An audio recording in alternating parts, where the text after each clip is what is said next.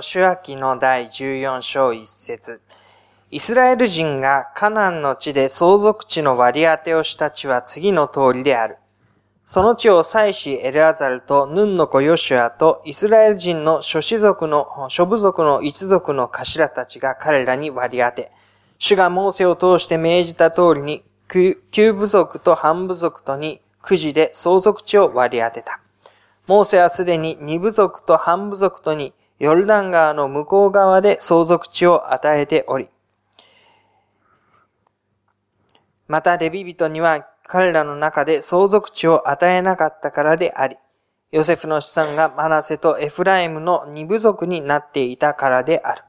彼らはレビ族にはその住むための町々と彼らの所有になる家畜のための放牧地を除いては、その地で割り当て地を与えなかった。イスラエル人は主がモーセに命じた通りに行ってその地を割り当てた。ここにですね、モーセに導かれて約束の地まで来た。そしてその後、ヨシュアが彼らを約束の地に導き入れた。その後、土地の分割を部族ごとにしたっていうことが記されています。聖書の後ろの方に地図のついている、そういう地図を、聖書を持っていらっしゃる方は、十二部族に分割されたカナンというですね、そういう、あれがあると思うんです。で、そのところを見るとですね、うんとえ分割の様子が分かってきます。上のガリラヤ湖、下の視界、これを結ぶヨルダン川がありまして、その東側に二部族半の割り当てがなされています。ルベン、ガド、マナセの半部族ですね。そして、ヨルダン川を西側に渡ってきたところを、旧部族半で分け合うということがなされていきます。でその旧部族半というのは、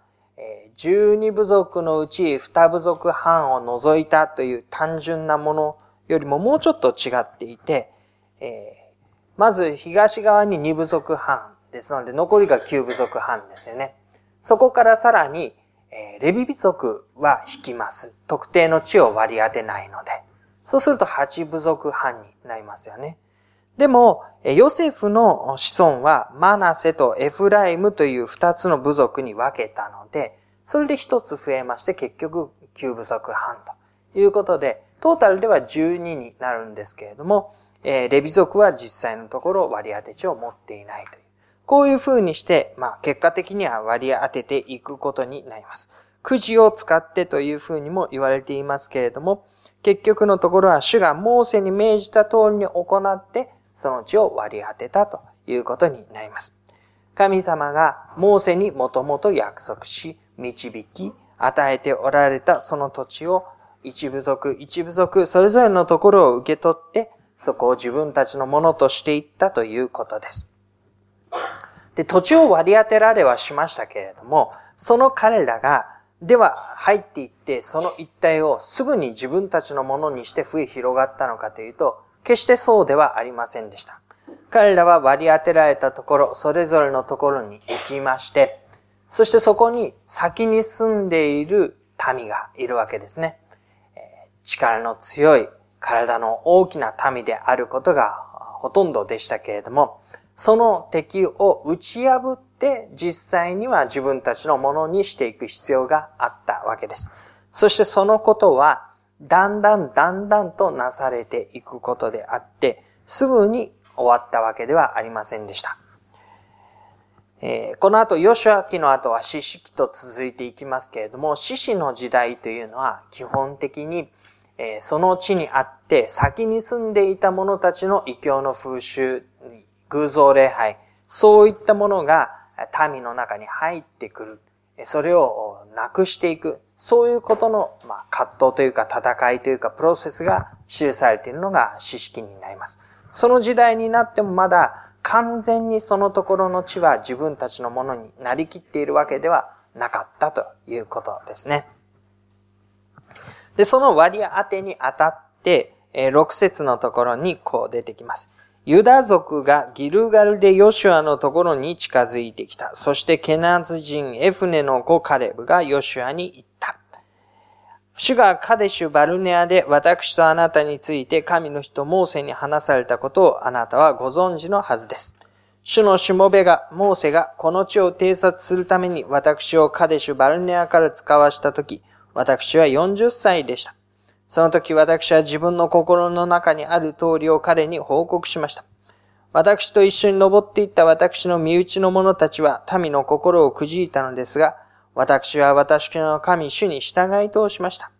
そこでその日モーセは誓って、あなたの足が踏みゆく地は必ず永久にあなたとあなたの子孫の相続地となる。あなたが私の神主に従い通したからであると言いました。カレブという人物がヨシュアに近づいてきます。このカレブは、ヨシュアと一緒にモーセから使わされて、スパイに行った。約束の地を探りに行ったあの12人のうちの2人。ヨシュアとカレブでした。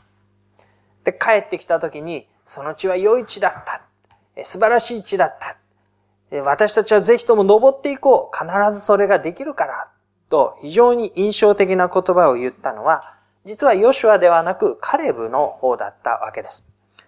で、民数記の13章、14章のあたりにカレブがそのことをしているところが出てきますけれども、ヨシュアはそこでは本当に影の存在になっていて、カレブの方が表で、これはできるということを民を沈めて説得をするように言っている姿が出てきます。で、モーセもカレブは主に従い通しているので、彼と彼の子孫にこの約束の地を必ず与えようというふうに言ったわけなんですね。で、モーセはそのカレブの名前を出して言いましたけれども、決してヨシアの名前を出して言ったわけではなかったのでした。で、そういうふうに、え私に向かってモーセが言ってくれたことをあなたは知っているでしょうというふうに、えカレブはここに来てヨシアに向かって言ったわけです。かつて、モーセが使わした時、その時の話ですね。で、このところで彼は、私は私の神、主に従い通しましたというふうに言っています。そしてモーセも、あなたが私の神、主に従い通したから、その約束の地を与えようというふうに強調しています。主に従い通すという歩み。これがカレブの歩みになります。そしてその歩みは、偵察に行った時、良い地を巡ってきて、必ずそれができるからと言った時だけではなく、その時も神様の約束に導きに希望を持って従うということをカレブは表明しました。意思表明をしました。そしてそれはその時に終わらずにですね、まだその後もずっと同じ姿勢が続いていったんです。十節のところですね。今ご覧の通り、主がこの言葉をモーセに告げられた時からこの方、イスラエルが荒野を歩いた45年の間、主は約束された通りに私を生きながらえさせてくださいました。今や私は今日でもう85歳になります。しかも、モーセが私を使わした日のように、今も創建です。私の今の力は、あの時の力と同様、戦争にも、また日常の出入りにも耐えるのです。というふうに言っています。イスラエルは、そのところで、カレブの言ったことにもかかわらず、いや、私たちにはできないというふうに言い、一人の指導者を立ててエジプトに帰ろうとまで言って、不信仰の歩みを神の前に露呈してしまいました。そのことのゆえに彼らは荒野をさまよい歩かなければならなくなりました。およそ40年、その世代が耐えるまでと言われるもの。ここでは45年というふうに書いてあります。あの時スパイに行った時私は40歳だった。それから45年、今は85歳になった。でもこの間ずっと私は神主に従い通してきたのだということを彼は言うわけですね。で神主に従い通す信仰も変わらないし、そして体も衰えることなくその力は創建で、あの時と同じだというふうに言うわけです。もちろん、本来であれば少々の体の衰えや気力の衰えというのはあったと思います。実際にあったと思います。しかし、それを補ってあまりあるほどのあの時と同じ信仰の希望と確信を持っているゆえに、私の力は今もあの時と同様に戦争にも日常の出入りにも耐えるものになっているというふうに言ったわけです。このモーセが結局のところカレブのことを指して主に従い通したからであるという、そこを見て、えー、約束を新たにしましたよね。そしてカレブもまた私は主に従い通してきましたというふうに自分を言いましたね。で、彼が結局のところを言っているのは、体力が今も変わらないからではないんです。経験を積み重ねて、人格的にも、そして人生経験においても、なお成熟して立派な人物になったからということも言っていないんです。彼らが言っているのは、主に従い通してきた。変わらずに従い通してきた。その姿勢の中で45年経って今なお、私の今の力はあの時の力と同じだ。というふうに言わしめる。そういう歩みを彼はここで明らかにしていくわけです。それゆえに12節です。どうか今、主があの日に約束されたこの産地を私に与えてください。あの日、あなたが聞いたように、そこにはアナク人がおり、城壁のある大きな町があったのです。主が私と共にいてくだされば、主語へ約束されたように、私は彼らを追い払うことができましょう。あの時、45年前ですね。モーセがカレブには、カレブと子孫にはこの地を与えようと。言ったその場所において、この産地を私にくださいというふうにカレブは願い出ます。それは自分の、えー、とですね、利益を本意にした申し出というよりは、神様があの時約束してくださったものを私は受けたい。そして私の子孫もまたその中に歩みたい。それが自分の利益、自分の生活が潤うということというよりは、彼と神様との関係の中のあるべき、まあ、受け取るべきものだったわけですね。で、これを受け取らない限りにおいては、自分と神様との関係が、ああ、これでいいんだというふうに思える状態にないわけですね。なお未だ私はさまよっている。なお未だ私は落ち着くところがない。なお未だ私に対する神の約束は果たされていない。そのまま生涯を終わることはできないわけです。彼は自分の割り当て地、神様が私のために備えてくださったもの、それを受け取って、そこに心の安らぎと歩みの繁栄を導かれ、それを後の世代に託していくことによって、ああ、これが私が神様から与えられた歩み、神様と共に歩む歩みと、そう落ち着いていくことができるので、そういう意味でここでこの産地を私に与えてください。というふうに願い出ています。で、もちろんここにはアナク人がいる。アナク人というのは体の大きな民で力の強い民。しかもその町は城壁に守られていて、これは決して攻め落とすことができない。あの時あの人たちがつぶやいたのと同じ状況が今なお残っています。しかし、主が私と共にいてくだされば、主が約束されたように私は彼らを追い払うことができましょうというふうにカレブは言います。まさにあの時に登っていこう私たちにはそれができるからと言ったその通りの確信を今なお持っていて、主が共にいれば、主が約束されたようにそれを追い払うことができるだろう。だから私にこの地を割り当ててくれ。そしたら私はここにいるアナク人たちを攻め取っていくからと。そういうふうに願い出たのでした。13節それでヨシュアはエフネの子カレブを祝福し、彼にヘブロンを相続しとして与えた。それでヘブロンはケナズ人エフネの子カレブの相続地となった。今日もそうである。それは彼がイスラエルの神、主に従い通したからである。ヘブロンの名は以前はキリアテアルバであった。アルバというのはアナク人の中の最も偉大な人物であった。そしてその地に戦争は止んだ。ここにももう一度14節の最後、彼がイスラエルの神主に従い通したからであると。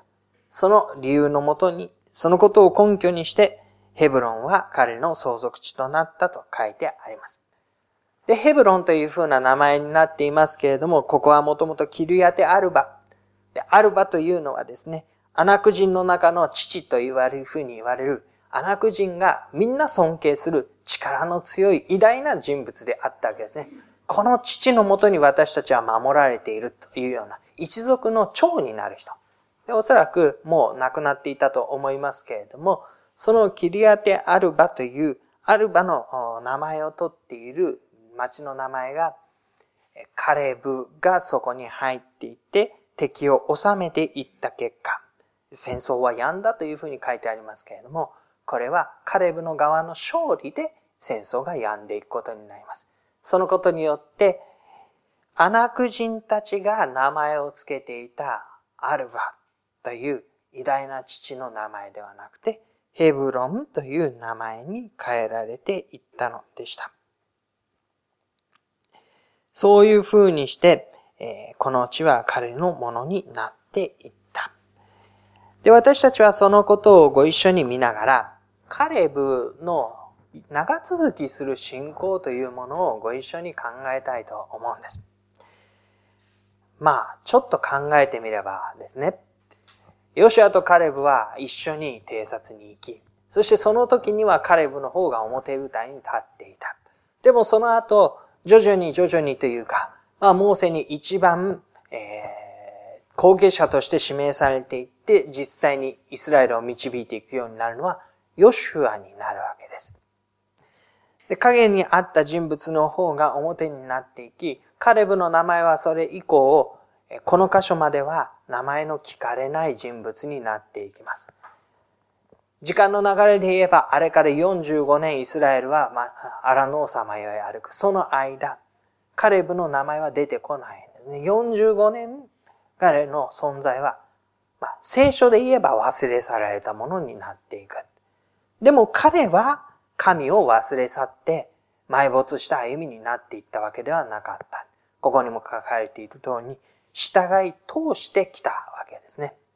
で、その従い通してくる信仰ってどういうふうなことでそれが実現したのか。そのことをご一緒に考えてみましょう。一つはですね、あの時45年前の経験は確かに次に向かって繋がっていったということです。彼は信仰を持って行こうと言いました。でも民はできないと言って、いや帰ろうと言って、次の人を見つけてというようなことで、民は背いていくわけですね。そして、カレブもその結果の中に引き込まれています。カレブだけが、あなたは約束の地に入ることができるから、じゃあ先に行って渡ってなさい。そこで安住の地をあなたには先に与えると言われなかったんですね。彼もまた45年、民と同じようにさまよわなければならなかった。その時に、でも彼は、彼だけはというか、あの時に、よし、えー、カレブは私に従っているので、この地、この地というのは約束の地ですね。とその子孫を、約束の地をこのカレブとその子孫に与えようという約束をいただいて45年さまよっていくわけです。もちろん民もやがて、この世代が終わった後に約束の地に導き入れられるということの約束は受けてきましたけれども、具体的に名指しで自分のことを指して約束を受けていった人たちはいなかった中で、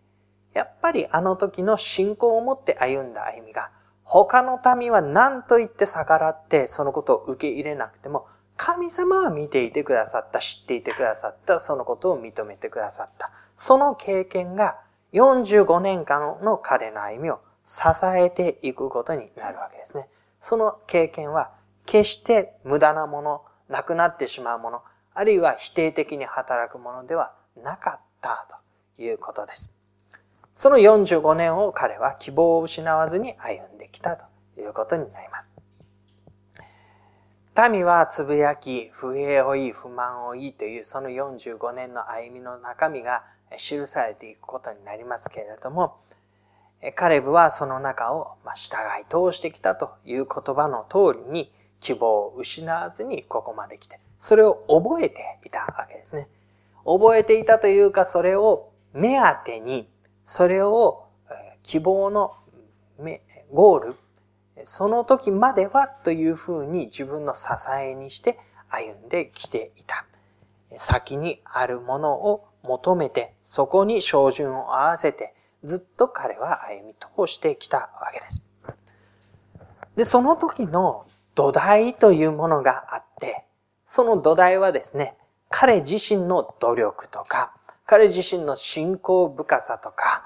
彼自身が根気強いとかですね、秋っぽくないとか、そういうことではなかったんですね。彼は何に土台を置いてきたかというと、主に従い通してきたという言葉の中に、そして主が私と共にいてくだされば、そのことはできるだろうと言っている言葉の通りに、神様が私たちと共にいるならばっていうその土台に自分の歩みを置いてきたわけです。で、結果的にはそのことによって、私の力はまだ創建であってあの時と変わらずと言い得る歩みを築くことができたわけですね。この順番がとても大事だと思います。体が丈夫で、私は自分の力に自信があるから大丈夫です。だから神様にも信仰を持って、え、神様がいれば私はそれを責め取ることができると思います。そういう順番ではどうもないようですよね。神様が共にいてくださるということを確信し、そのことに希望を持ち、そのことによって歩むがゆえに、体も守られ、創建な力をなお備えられ、確かに衰えていくところはあるでしょうけれども、確かにできなくなっていったこともあるでしょうけれども、それでも十分だというふわしめるほどに、神様と共にある歩みに確信を持って、そのことのゆえに私はまだ創建であって、あの時と同じ日常の出入りにも戦いにも耐えうるというふうに告白をしていきます。彼の神様にある歩みの土台ですね。それが揺らがないゆえに、45年の彼は長続きする信仰の歩みを続けることができた。そして、その45年の間、彼は、えー、待つということになるわけですけれども、ただただ待っていたというだけではなく、えー、その時その時になすべきことを一つずつしながら待ってきたのだろうと思います。そして時経ってこの時に、いよいよ自分がすべきこととして割り当て地を与えられて、そしてこれからすべきこととしてアナク人の地を勝ち取ってそのことがまだ待っている。さらにすべきこととしてそれをしていく。40年、45年前40歳の時、それから荒野をさまよっている45年の間も、そして割り当て地を与えられる、その後に彼らのところからアナク人の地から攻め取っていく。その一連の歩みの中で、彼は自分の時に自分のすべきことをし続けてきた。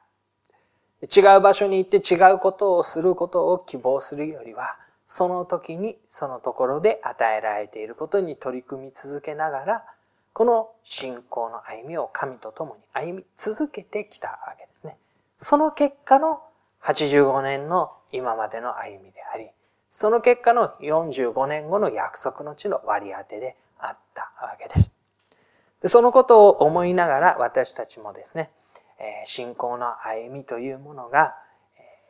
アップダウンの激しい、ある時には熱狂的になり、ある時にはもう冷たく冷めてしまったもののようになり、ということを繰り返すのではなくて、長続きしていく、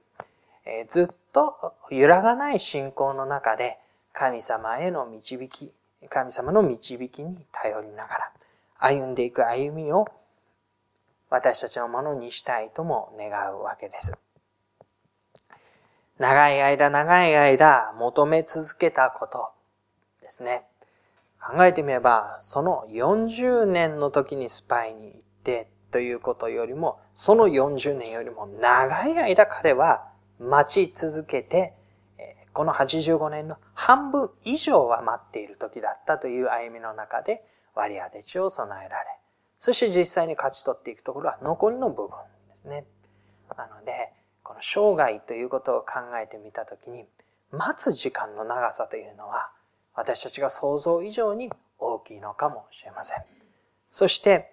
待つということの中で受け取っていったものを次の世代に託すために備えていくという時期もまたその後にやってくる。で、最後の最後までこの長続きする信仰は終わらないものとして導かれていくことにもなります。一つの結果を受け取ったらそれで終わりでもありません。一つの道が閉ざされたらそれで終わりでもありません。神様が私たちを伴ってくださることが長く永久に続くゆえに、私たちもまたこの方に対する信頼、長続きする信頼をご一緒に歩みたいと願っているところです。ではしばらく黙祷いたしましょう。